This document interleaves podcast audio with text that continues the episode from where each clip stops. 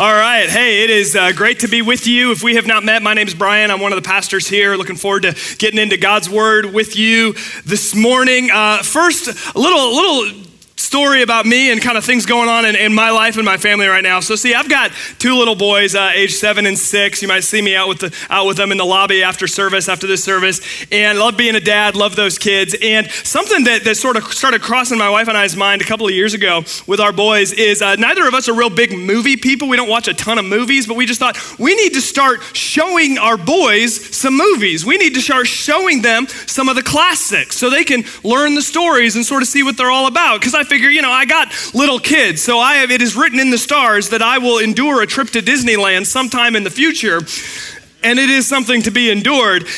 And if we're gonna do that, our kids need to know the stories and who all these characters are and, and, what's going on. So, so we started looking for different movies we could show our kids. But this is what we found. And I don't know if you're in this same sort of young parent season of life kind of deal. Maybe you found this as well. But this is what we found as we started looking for movies to show our kids.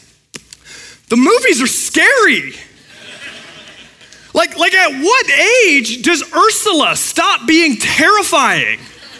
Like, I don't know, but I have not yet reached that age, all right? Like, and, and, in fact, a couple summers ago, we were on vacation in Montana, and as part of our vacation, we decided to go to a play because The Little Mermaid was showing in the town we were in. And when Ursula came out on stage, I'm like comforting my child while getting ready to like shriek myself. She is even more terrifying in real life. Or, or look at a movie like Toy Story, and you've got Sid, the neighbor. Like, this is a delightful individual that I would like for my kids to learn from. Sid, the blowing up toy guy, right? And there's all the sort of the scariness that happens in that movie. Or you look at like The Lion King, and there's a, here I am, I'm a dad gonna show my boys a movie where, hey, 15 minutes in, there's a stampede and a young child's dad is tragically killed. Watch it and we'll discuss it later. It should be excellent for your mental health, right?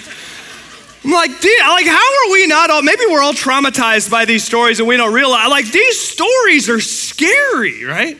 Or, or, or here's another thing that I, I, had this great idea. I share this with you just to show you what a, what a wise and compassionate father I am. So earlier this summer, my family, we had the opportunity to get away just for a couple, couple days and we went to Yosemite. And in fact, here's a picture of my boys, real small in the picture there, in front of El Capitan, one of the most famous landmarks in Yosemite, which if you've never been there, El Capitan is amazing. It's over 3,000 feet tall and climbers come from all over the world to climb El Capitan. In fact, what what you can do from that very field where you're standing is if you have binoculars, you can look up and you can see the climbers climbing, and you can just have just a moment where you thank God that you are not them. And it's incredible to watch these people and, and, and, what it is they're doing. So, so we have this trip and have a great time, and we come home, and then I think to myself, you know what I'm gonna do? Since my boys have had this experience in Yosemite and they've seen El Capitan, uh, I'm gonna show them the last 15 minutes of the movie Free Solo. More people in the nine o'clock service had seen Free Solo, judging by your reaction.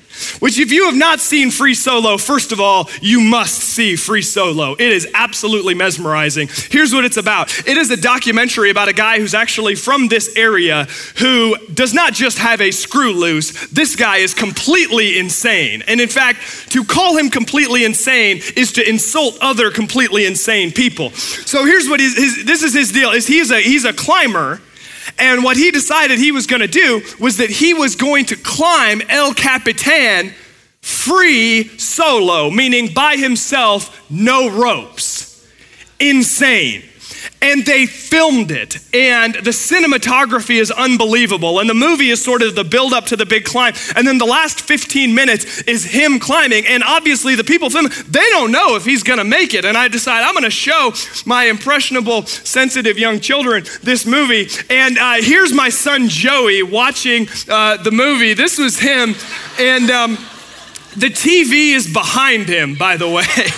Uh, he is not having it. And, and I, once again, I know what you're thinking, dad of the year, but it gets better, is that I decide, I'm just like, you know, we're just gonna watch it. I'm not gonna tell him that he makes it.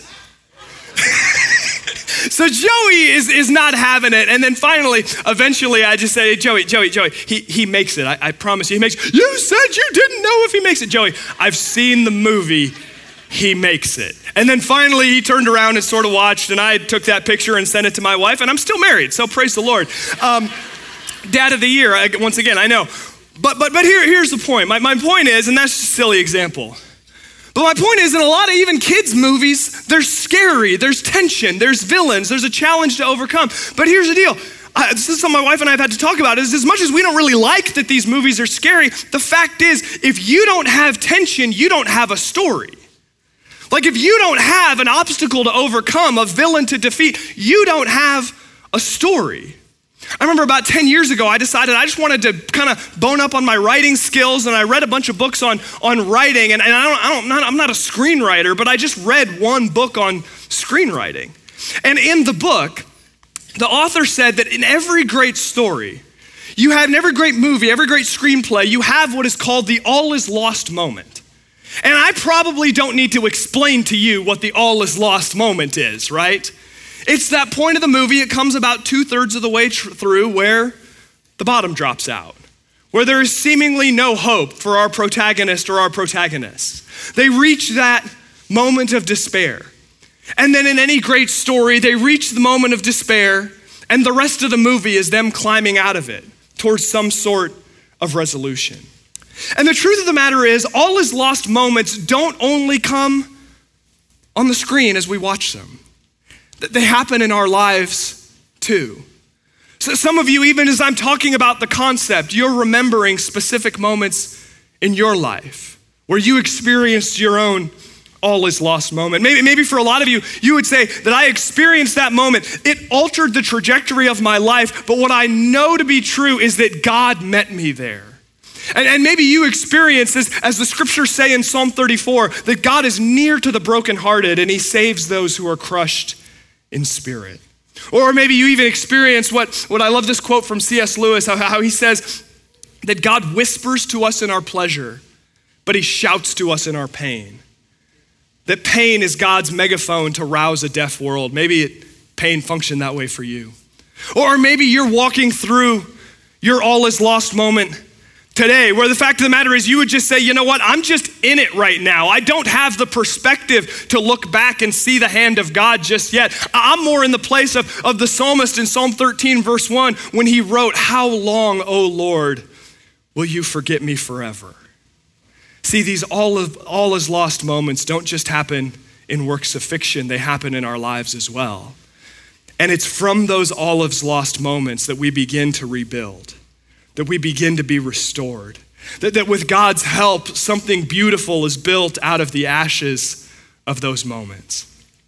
We're starting a new series today, and in this, and then today, and in the next three weeks, four weeks total, we're going to talk about the idea of what does it look like to rebuild? What does it look like to experience restoration? We're going to see God restoring the nation of Israel and just ask the question, what would it look like to experience restoration in our own lives? The series is called Cleaning Up the Kingdom and we're going to be studying another obscure Old Testament book. If you've been around this year, you know this is like the year of obscure Old Testament books and it's going to be a book called Zechariah. And if you've got a Bible, I want to invite invite you to open to Zechariah chapter 1. We're not going to get into the, the text for a bit, but it might be helpful for you to have it open in front of you. If you're using the Bible underneath the seat in front of you, it's on page 793. If you're using your own Bible, save yourself the headache, just go to the table of contents. You'll be glad you did. But that's where we're going to be. And you might be asking the question okay, really? Uh, never heard a sermon on Zechariah. Why? Why are we studying uh, this book? And there are a couple of reasons. Number one is that we've spent all of this year studying Israel's history throughout 1st and 2nd Kings, 1st and 2nd Chronicles. And then after this series, we're going to spend the rest of this year in the New Testament. Have a couple of New Testament series coming up after this. And this book of Zechariah is it just it makes an excellent bridge between the Old Testament his, Old Testament history and then New Testament, which we're going to study starting here in a couple of weeks.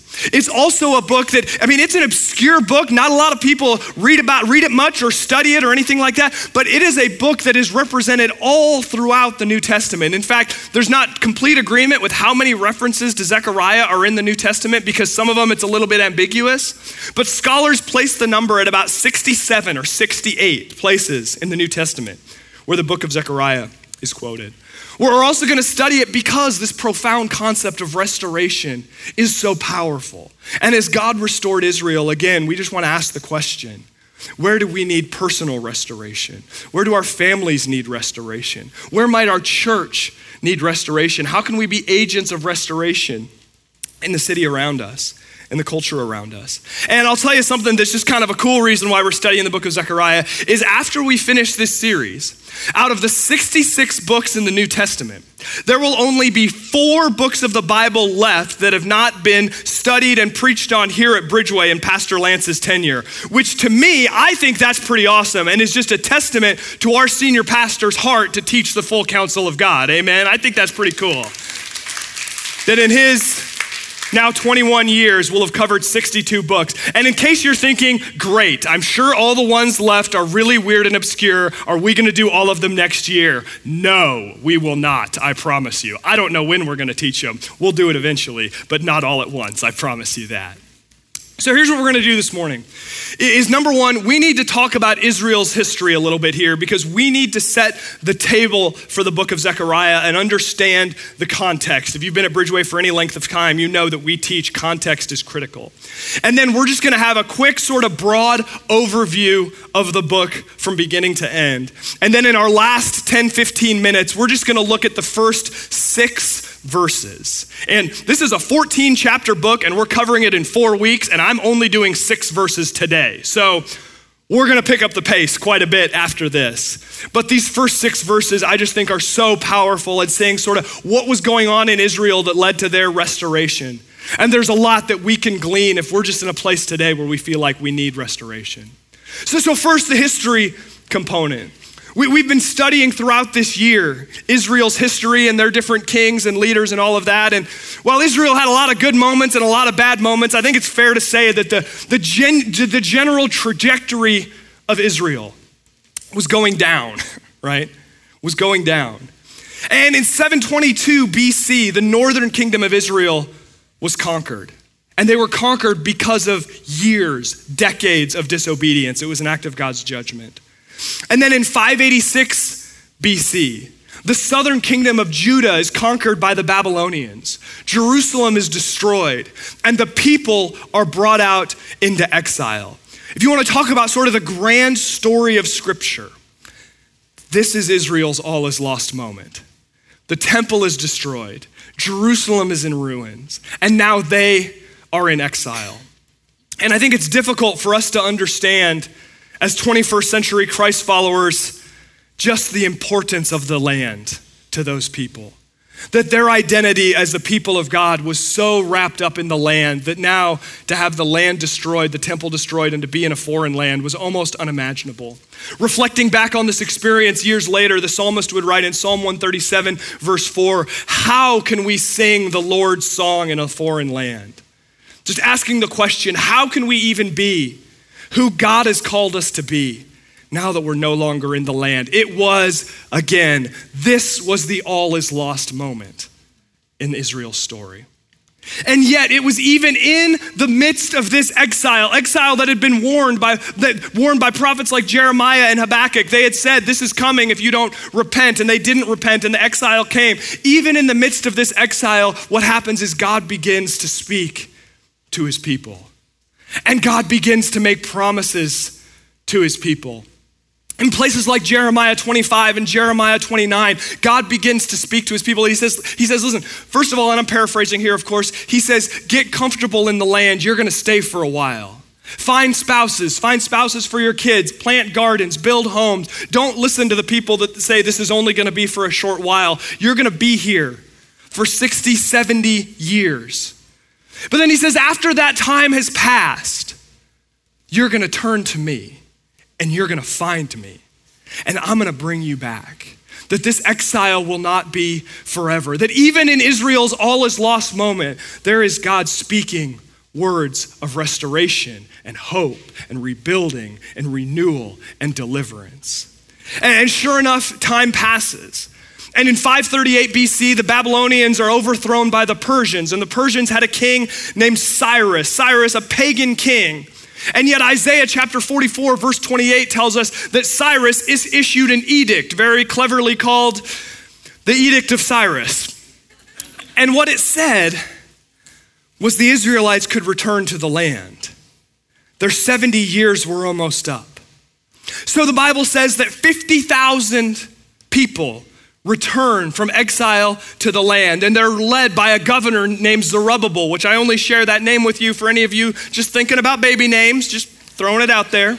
Zerubbabel, it's an option, not a good one, but it's an option. And then also a priest named Joshua, and they're gonna factor more into our story next week.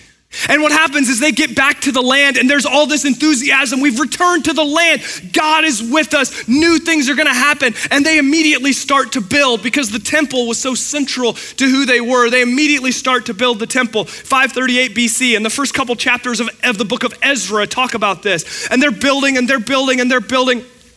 And then they complete the foundation of the temple. And in 536 BC, any of you that have ever tried to be involved in any sort of construction project ever are going to have a hard time believing this. But the construction project ran into some delays. I know, weird, hard to relate to, but you'll just have to trust me that it happened. Ezra chapter 4 says they ran into some discouragement, they ran into some criticism. And all of a sudden, construction grinds to a halt. And all of a sudden, maybe, maybe you started a new project, a new venture, a new opportunity, and there was all this enthusiasm at the beginning, but then you realize, man, this is not what I thought this was going to be. And that was Israel in the 530s BC. These people who thought they were going to experience God's presence, they were going to experience a new temple, they were going to experience all this restoration. And what happens is life in the land is just hard. And this goes on for year after year after year. 529 BC, Cyrus is killed in battle.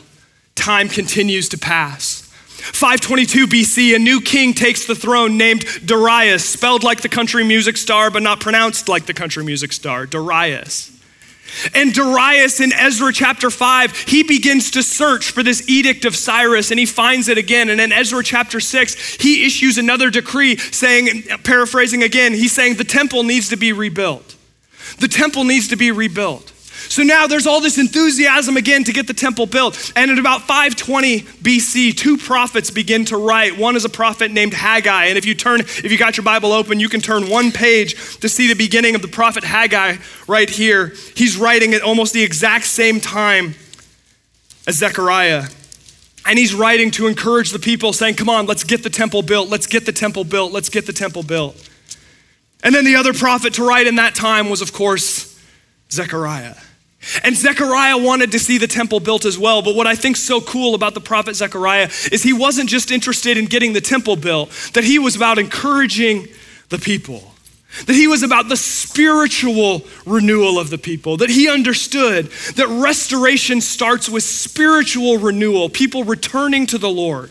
So that is so much of the message of his book to encourage the people, but also to say, turn back to the Lord. Turn back to the Lord. Turn back to the Lord. So, this book, this obscure book that we only ever read when we're reading through the Bible in a year, and even then we're tempted to skip it. it comes at such a powerful time in Israel's history. They've been through their all is lost moment. That they've started to rebuild, they've run into some trouble, and now finally things are starting to move. And what I think is so powerful about all of the prophets that write during this time, prophets like Haggai and Ezra and Nehemiah and Zechariah, is they write with such hope. They write with such power. They're people who are encouraging the people of God to move forward after years of stagnation.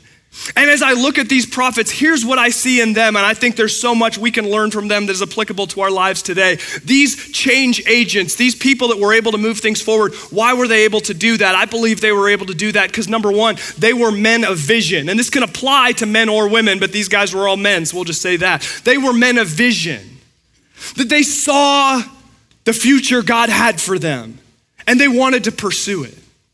And then number two, these were men of character right? Because if you and I, if we have vision without character, then we will use and abuse people in service to our vision, and the ends never justify the means. These were men of vision, these were men of character. And then number three, these were men of great spiritual power. These were men of great spiritual power. They lived deep with their God. They were connected to their God. And because of those three things vision, character, spiritual power they were able to move things forward. I was at a conference with a couple friends from our staff in May in Texas, just church leadership conference, and heard all sorts of great stuff from a lot of different people. They brought in pastors and business leaders and, everything else. And I remember this one talk that really made an impression on me. It was from a woman who I'd never heard of her before, but her whole job is she goes into troubled companies and helps sort of turn them around.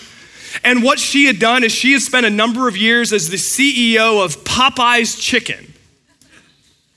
And she was able, in the course of her time at Popeye's Chicken, take them from a struggling brand on the verge of going out of business and led them on an incredible transformation where I know we don't have a lot of Popeyes in this area, but they are absolutely thriving today in large part because of her leadership. And this is a woman who's a passionate follower of Jesus.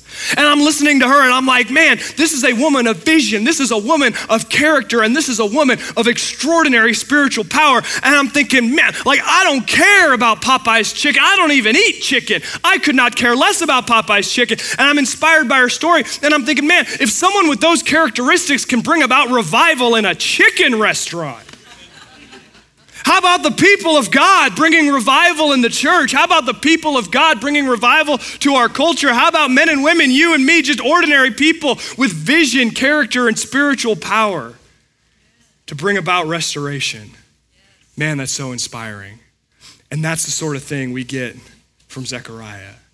We see a man of vision, character, spiritual power, leading his people to what's next, leading them out of that place of the all is lost moment and into what's next. It's absolutely powerful. So now, as we get into just sort of an overview of the book, it starts, if you look in your Bible on page 793, there's just a little six verse introduction. And I'm not going to say a whole lot about that now because we're going to go through that line by line at the end. But then after that, starting in chapter 1, verse 7, through, chap- through, through all the way through chapter 6, there's a series of eight visions. And these visions, if you know your New Testament, these visions would be right at home in the book of Revelation. And that is my way of saying they are very weird all right? You are gonna read these visions. And have you ever had one of those nights where you just wake up and you're like almost disturbed at how weird your dream was? You will feel better after reading these visions. Come back next week. We're gonna talk about these visions and just have a weird good time doing it. But there's a lot in there for us, even to, for us to understand. Because the fact is that the idea that God would speak through dreams is a, is a biblical idea. You go to the book of Genesis and you look at people like Jacob and, and Joseph and even the, the pagan Pharaoh God speaks to them in their dreams. Sometimes these dreams are about the future, and sometimes these dreams are about discerning the present. And we're going to see a little bit of both of those things in the book of Zechariah. It's absolutely powerful stuff that God communicates. And then in chapter 7 and 8 is a really interesting sort of transition point in the book. Well, what happens is Zechariah is awake now, and people come to him, and these are people who had been mourning the collapse of Jerusalem. They'd been mourning the devastation that had befallen Jerusalem. And they come to Zechariah, and I'm paraphrasing, and they say, Zechariah, is our time of mourning over?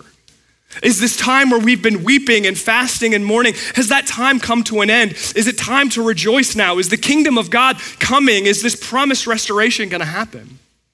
And what Zechariah does is he essentially turns it back on them.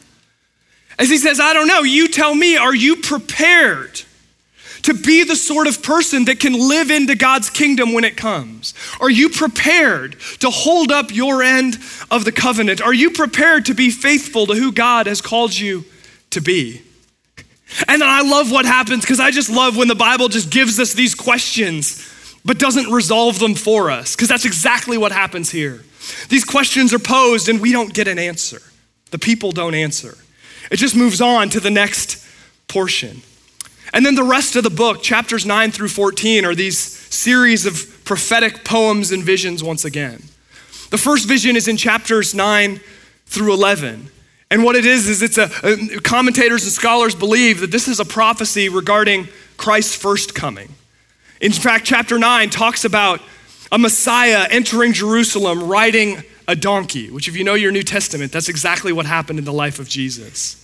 But what happens in this vision is that this Messiah is rejected by the people, that the religious leaders and the people are, are, are, are illustrated by, as sheep and shepherds. And what happens is they reject this Messiah. And then we're left with the question in chapter 11 is this rejection, is Israel's rejection of their Messiah going to last forever? And then the final section of the book is a much more later, even more future vision that scholars believe is a reference to the second coming. Because this second vision seems to answer that question of will this rejection last forever? And the answer seems to be no. And what we get in the vision is a picture of a new Jerusalem, a place that is safe and secure, where God has defeated the evil in the nations, that God has purified the evil in Jerusalem. And that now Jerusalem is a secure place with God as their king, and the people from all over the world can come and gather in the city to worship God together.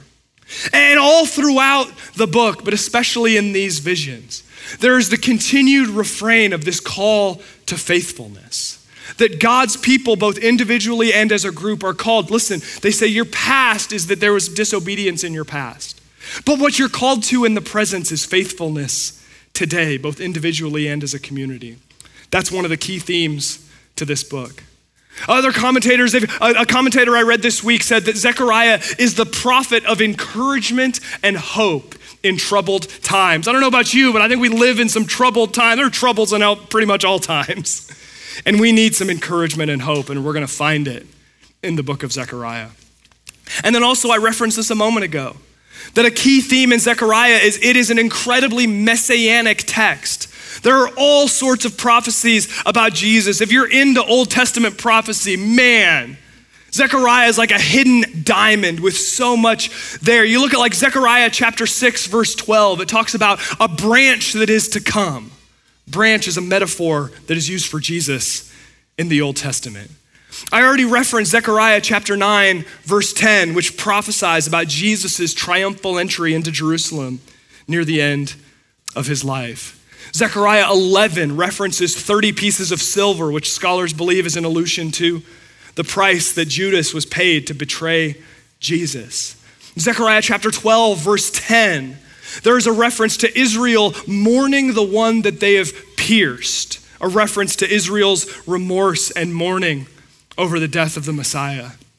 And then Jesus himself in Matthew 28, verse 31, he cites the, a, a, prophecy from Zechariah chapter 13, verse 7, saying, Strike the shepherd and the sheep will scatter. It's a familiar Old Te- or New Testament quotation, and it's right from the book of Zechariah. We're going to see that Jesus is all over this book. Jesus is all over the book of Zechariah.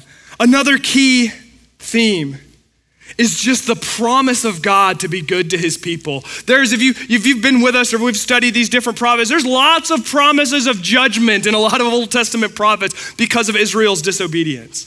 That what we see in the prophet Zechariah is a shift to promises of hope.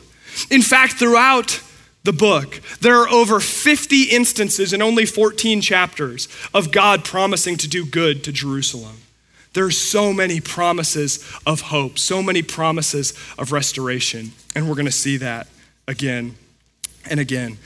Last thing before we get in to the text itself is if you know your Hebrew history or you know your Old Testament, you know that in Hebrew culture, names are not random.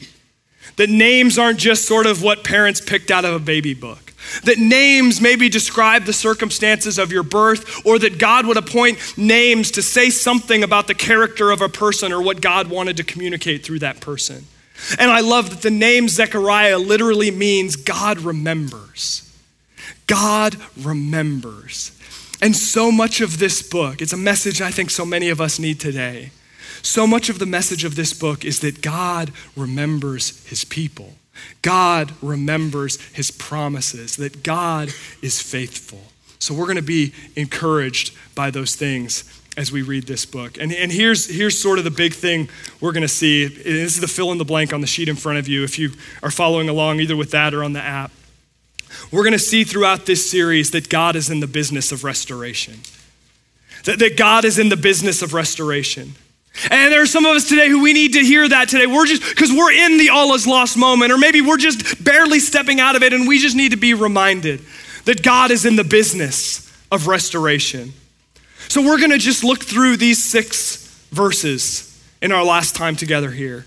And as we're going through these verses, I just want to ask you the question where do you need restoration in your life? Where do you need restoration in your family? Where do you need restoration in an organization you're a part of? Because because here's the deal. If you if you took a physics class in high school, and if you did, I'm sorry to bring back that memory. But if you took a physics class in high school, you're familiar with the concept of inertia which inertia is a very simple idea, which all it tells us is that matter, any matter, will remain in the state that it's in until it's acted on by an outside force. So, for example, if I set a ball down on this stage, assuming it's level, the ball is going to stay there until it is acted upon by an outside force, namely my foot. Which will kick it hard enough to get it to move. And it would continue rolling that direction, and it'll keep doing that until it is acted upon by an outside force, namely the wall which will stop it, right? Because here's the deal inertia doesn't just exist for random matter, inertia exists in our lives too. Inertia exists for individuals, inertia exists for families and organizations, for some of us.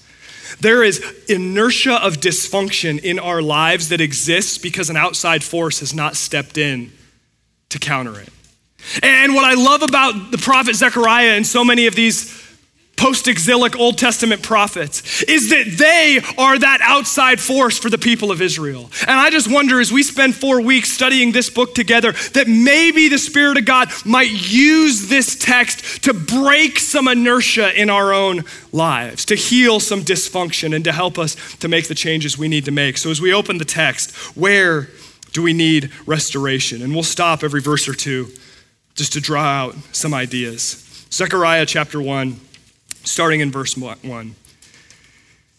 In the eighth month, in the second year of Darius, the word of the Lord came to the prophet Zechariah, son of Berechiah, son of Iddo, saying, The Lord was very angry with your fathers.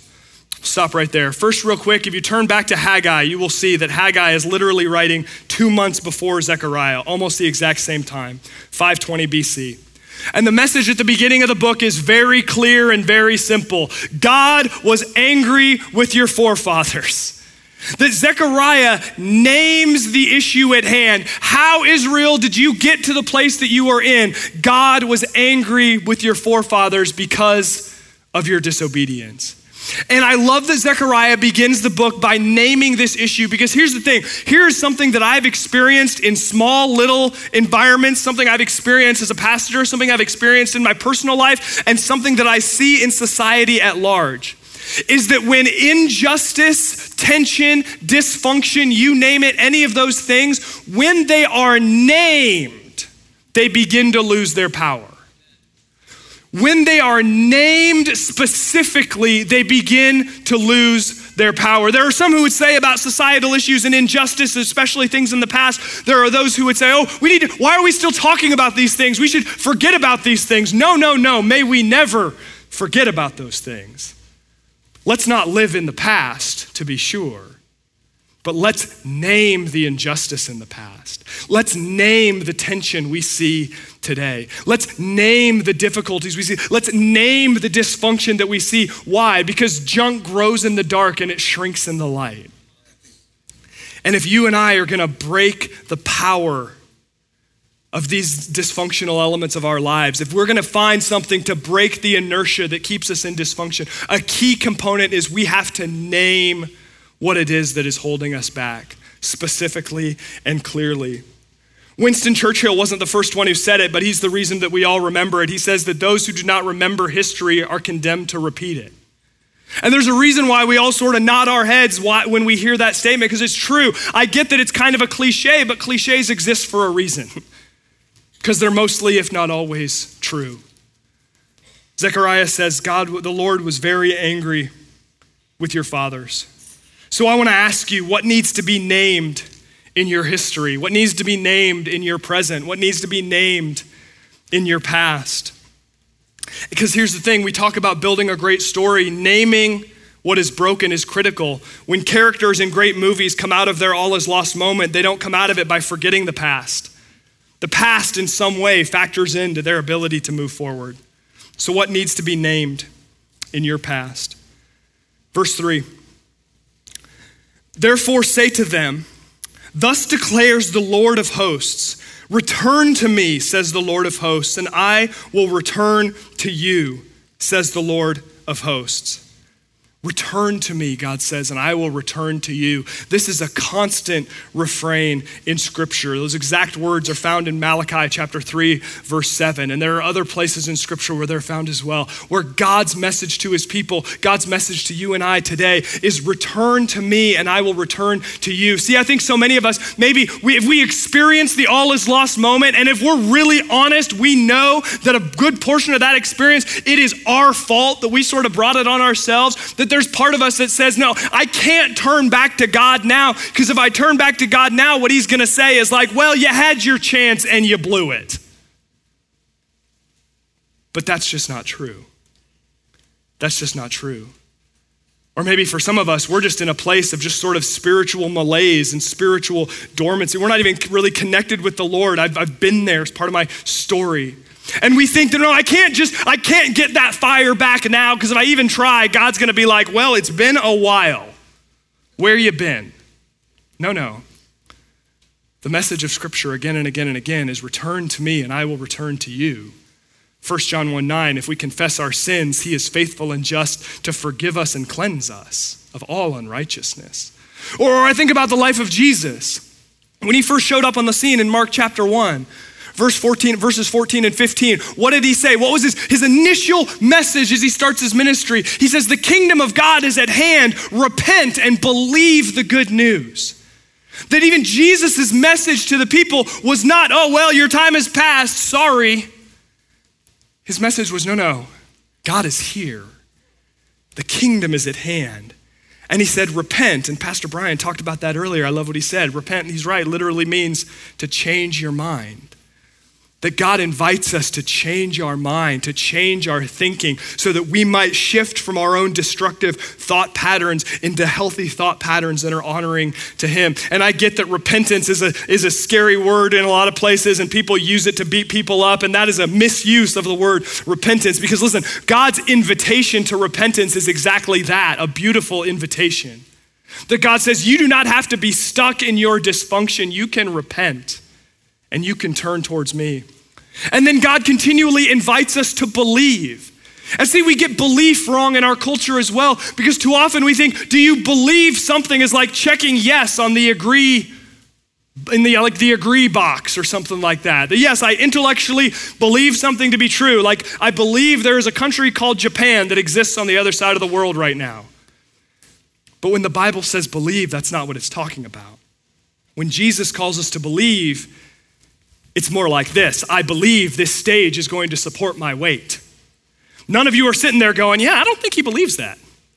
Because you see why I'm putting my faith in this stage, I'm standing on the stage. See, repentance is a thought, belief is an action. That God's continual invitation to us, turn to me and I will turn to you. And then what can you do? You can repent, you can change your thinking. And as you change your thinking, you can begin to walk in faith. That's what belief is. See, part of our restoration, in fact, I would submit to you that the beginning of our restoration is not do better and try harder. You might need to make some changes, but the beginning of our restoration is us turning to the Lord in repentance and faith, to turn to Him and to know that He will turn to us.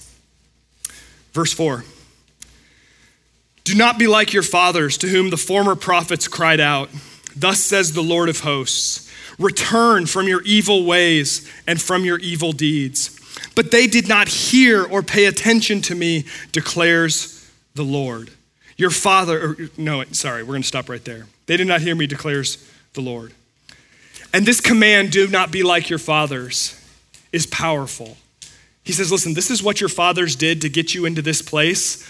Do not be like them. This reminds me of a book I'm reading right now with our, our next gen staff, so all of the leaders of our ministries from Kids Way all the way through young adults. We're reading a book called Emotionally Healthy Leadership. We're reading it because I want them and I want myself. I want us to be emotionally healthy as we seek to lead you and lead our young people. And in the book, there's this incredible part where the author, he's a pastor in New York, and he talks about how part of emotionally healthy leadership is understanding where you came from and understanding how your past influences your present. And what he says, he says, this is a phrase, he says they use at their church all the time. He says, Jesus might live in your heart, but grandpa lives in your bones. Jesus might live in your heart, but grandpa might live in your bones. And that's really true that you and I, for better or worse, we are a product of where we came from. That the characteristics and traits that we have did not just appear out of nowhere. But as we look up our family trees, we can find them there. Pretty much everything I like about myself, I can look up my family tree and see somebody. It's like, all right, cool, thanks, Uncle so and so, right? But the fact of the matter is, we can see our dysfunction as well. I know I love my family. I'm so blessed with great parents and a great family, but I know that part of carrying the name Kiley is that I have a hard time with talking about how I'm doing emotionally and really connecting in that way. And that I need to pay attention to that and I need to learn to be comfortable sharing my heart in ways and to know that it's not just whining, because that's what it feels like sometimes. And if I'm honest, that's what it is sometimes. But that's just what it feels like. That I just need to be, if I'm gonna be emotionally healthy, if I'm gonna be healthy and whole, I need to recognize those things. I need to name them so I can combat them. And I just wonder if you look at your past, if you look at your family history, what cycles of dysfunction need to be named so that they can be broken? Because dysfunction continues when we don't name it. Dysfunction continues when we ignore it. Dysfunction continues when we just pretend, oh, well, I'm just a blank slate and what came before me doesn't influence me. That is just not true. That is just not true. Jesus lives in your heart, but make no mistake about it. Grandpa, grandma, they are alive in your bones, right? So Zechariah says, don't forget the past. Remember what your fathers did. But then I love what he says in verse 5. This is so powerful. He says, Your fathers, where are they? And the prophets, do they live forever? But my words and my statutes, statutes, which I commanded my servants, the prophets, did they not overtake your fathers? Here's the good news. Does the negativity that we inherit from past generations live forever? No, it does not.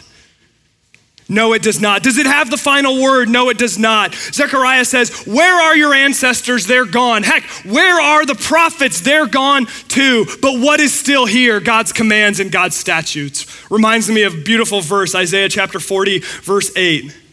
The grass withers and the flower fades, but the word of our God stands forever. Right? See, so many of us, we inherit, we've inherited so much dysfunction in so many different ways. But we need to recognize that through the power of God's word, through the power of the Holy Spirit, our thinking can be reformed. We can repent so that we believe what is true and we break the cycle of negativity. So, just to give a couple quick examples, see, some of you, you have been told, maybe by parents, maybe by bosses, maybe just by our culture, you have been told that the totality of your value is found in what you can produce produce and the success that you can find. And listen, I'm not against production, I'm not against success, but that is a cruel, false religion if there ever was one. And you need to recognize in Jesus' name that you are valuable in God's sight before you ever lift a finger. And that you, by the power of the Holy Spirit, you work from an identity, not for an identity, right? Or some of you, you grew up in environments where conflict was always toxic. Maybe you had to be the peacemaker at too early of an age. Maybe you carry those wounds from unhealthy conflict. And all you ever know is that conflict makes you afraid, and that means that relationships are gonna break down and people are gonna be immature and everything else. And you need to recognize that actually, when you're filled with the Spirit and you're mature, that conflict can be a healthy and important part of growth. See, some of you, you grew up in environments where you were told, hey, God has a great plan for your life, but um, don't screw it up. You were told if you make one false move, well, you blew it. Good luck. That is not true. That is spiritual abuse. Those are scare tactics. You need to know the Word of God stands forever. And hey, this is good news for you, good news for me. The plan of God cannot be thwarted by your foolishness. Anybody else? Like, glory. Thank you, God, right? So I want, as I ask, where do you need restoration? I just need to know what negative messages have you received from your proverbial fathers, maybe your literal fathers? What messages have you received that you need to counteract them with the truth of God's word to know that it is the word of the Lord, the truth of the Lord that stands forever, that gives you an identity? Let's wrap this up. Verse 6. So they repented and said, As the Lord of hosts purposed to deal with us for our ways and deeds, so has he dealt with us. How does this section finish? Zechariah gives his little speech and the people repent. They name it. They say, "Yeah, this is this is who we have been." They acknowledge their past. They repent and say, God, we want to change our mind. The cycle of dysfunction stops here. We are naming what is broken and we're stepping into the future.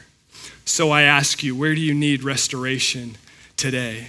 What cycles of dysfunction are there in your life and in your family that by the power of the Holy Spirit need to be broken? And come on, what we have for us today what we have today as 21st century Christ followers that those men and women all those years ago did not have is that we can look to Jesus, who is the ultimate cycle breaker, right? What did Jesus do? Mark chapter 2, the invalid, crippled man gets brought by his friends. They have to lower him through a hole in the roof because they can't even get to Jesus. And they lay the guy before Jesus. And what does Jesus say? Well, this is all you're ever going to be, man. You are dysfunctional and you are broken. Sorry about that.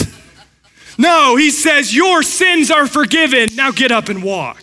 Jesus breaks the cycle. What does Jesus do for the man with the withered hand who comes to worship? He does not say, Well, you're just always going to be broken. He says, No, he heals, he touches him, and he heals him. What does he say to the leper who is, who is the outcast who had to be told, who had to shout out that he was unclean everywhere he went? Does Jesus reject him? No, he touches him, and the cleanness from Jesus heals the uncleanness in the man. And he says, Go tell him what the Lord has done for you. The, the woman, come on, the woman who spent her whole life, her, so many years sick and spent all her money on doctors, she comes to touch Jesus. And what does Jesus say to her? Your faith has made you well. The cycle of brokenness in your life stops here. And come on, what is the cross if not a symbol that Jesus is the ultimate cycle breaker? That every bit of brokenness we bring, every bit of dysfunction that we bring, that Jesus did not say you're to deal with it on your own, that Jesus took it upon himself. It was nailed to the cross, and that he rose again in three days so that we might know our dysfunction will not have the final word. Somebody needs to hear that today that restoration is possible for you because Jesus is alive.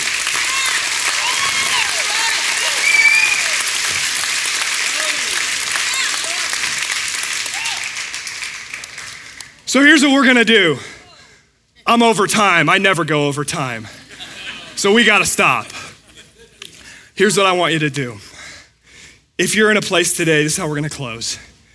If you're in a place today where you would just say, I need restoration, I need restoration in my life, we want to pray for you today as a church family. And this isn't going to be weird or awkward or whatever, but all I'm going to ask you to do is if you're in a place where you're saying, I need, I'm in a place, I'm in my all is lost moment, or I'm just in a place where I know I need God's restoration in my life.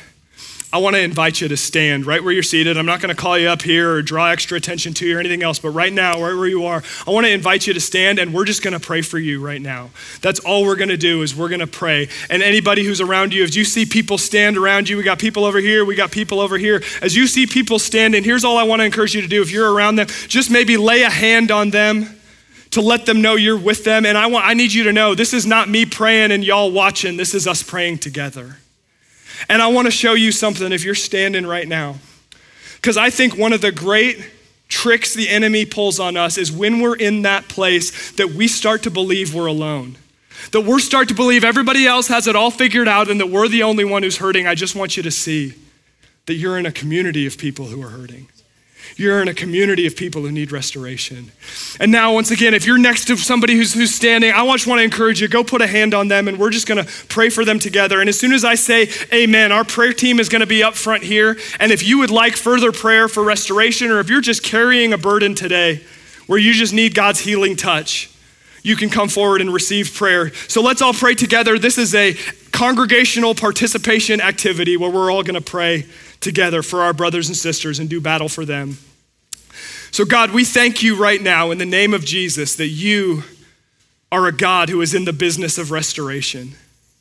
And God, we right now come to the defense of our brothers and sisters who are hurting, who know that they are in need of restoration in their personal lives, their need of restoration in marriages and families, their need of restorations in their workplaces or in their finances. And we ask, Holy Spirit, that you would begin to do what only you can do, and that is that you would build restoration in them. That out of their ashes, that something beautiful would arise. That out of their ashes, they would see you weaving together something that is beautiful. We thank you, God, that you are the ultimate chain breaker. Thank you that in this place today, we can stand with our brothers and sisters to even look around this room and see that we're not alone in our pain. Thank you that as we have hands that have been laid upon us in faith, that we can know we're surrounded by a church family that loves us and that is praying for us. So, God, I thank you and I pray for all of us, those standing and the rest of us here, that God, would you do your restorative work in us? That where there is brokenness, that you would give us the courage and the faith to name it, that you would give us the courage and the faith to turn to you, that we would remember what has come before us so that we might walk in wholeness. And that God, as we live as people who have been restored, that the fruit of that restoration might be blessing in our community, that they might see our lives and know that you are a good God who brings restoration, and that you would bring restoration to our whole community, our state, our country, and our world. So we thank you, Jesus, that because the tomb is empty, we can have hope for restoration. So do your restorative work in us, we pray. And when we pray all of these things in the strong, powerful, mighty, living, restorative name of our Savior King Jesus. And everyone who agreed said, Amen.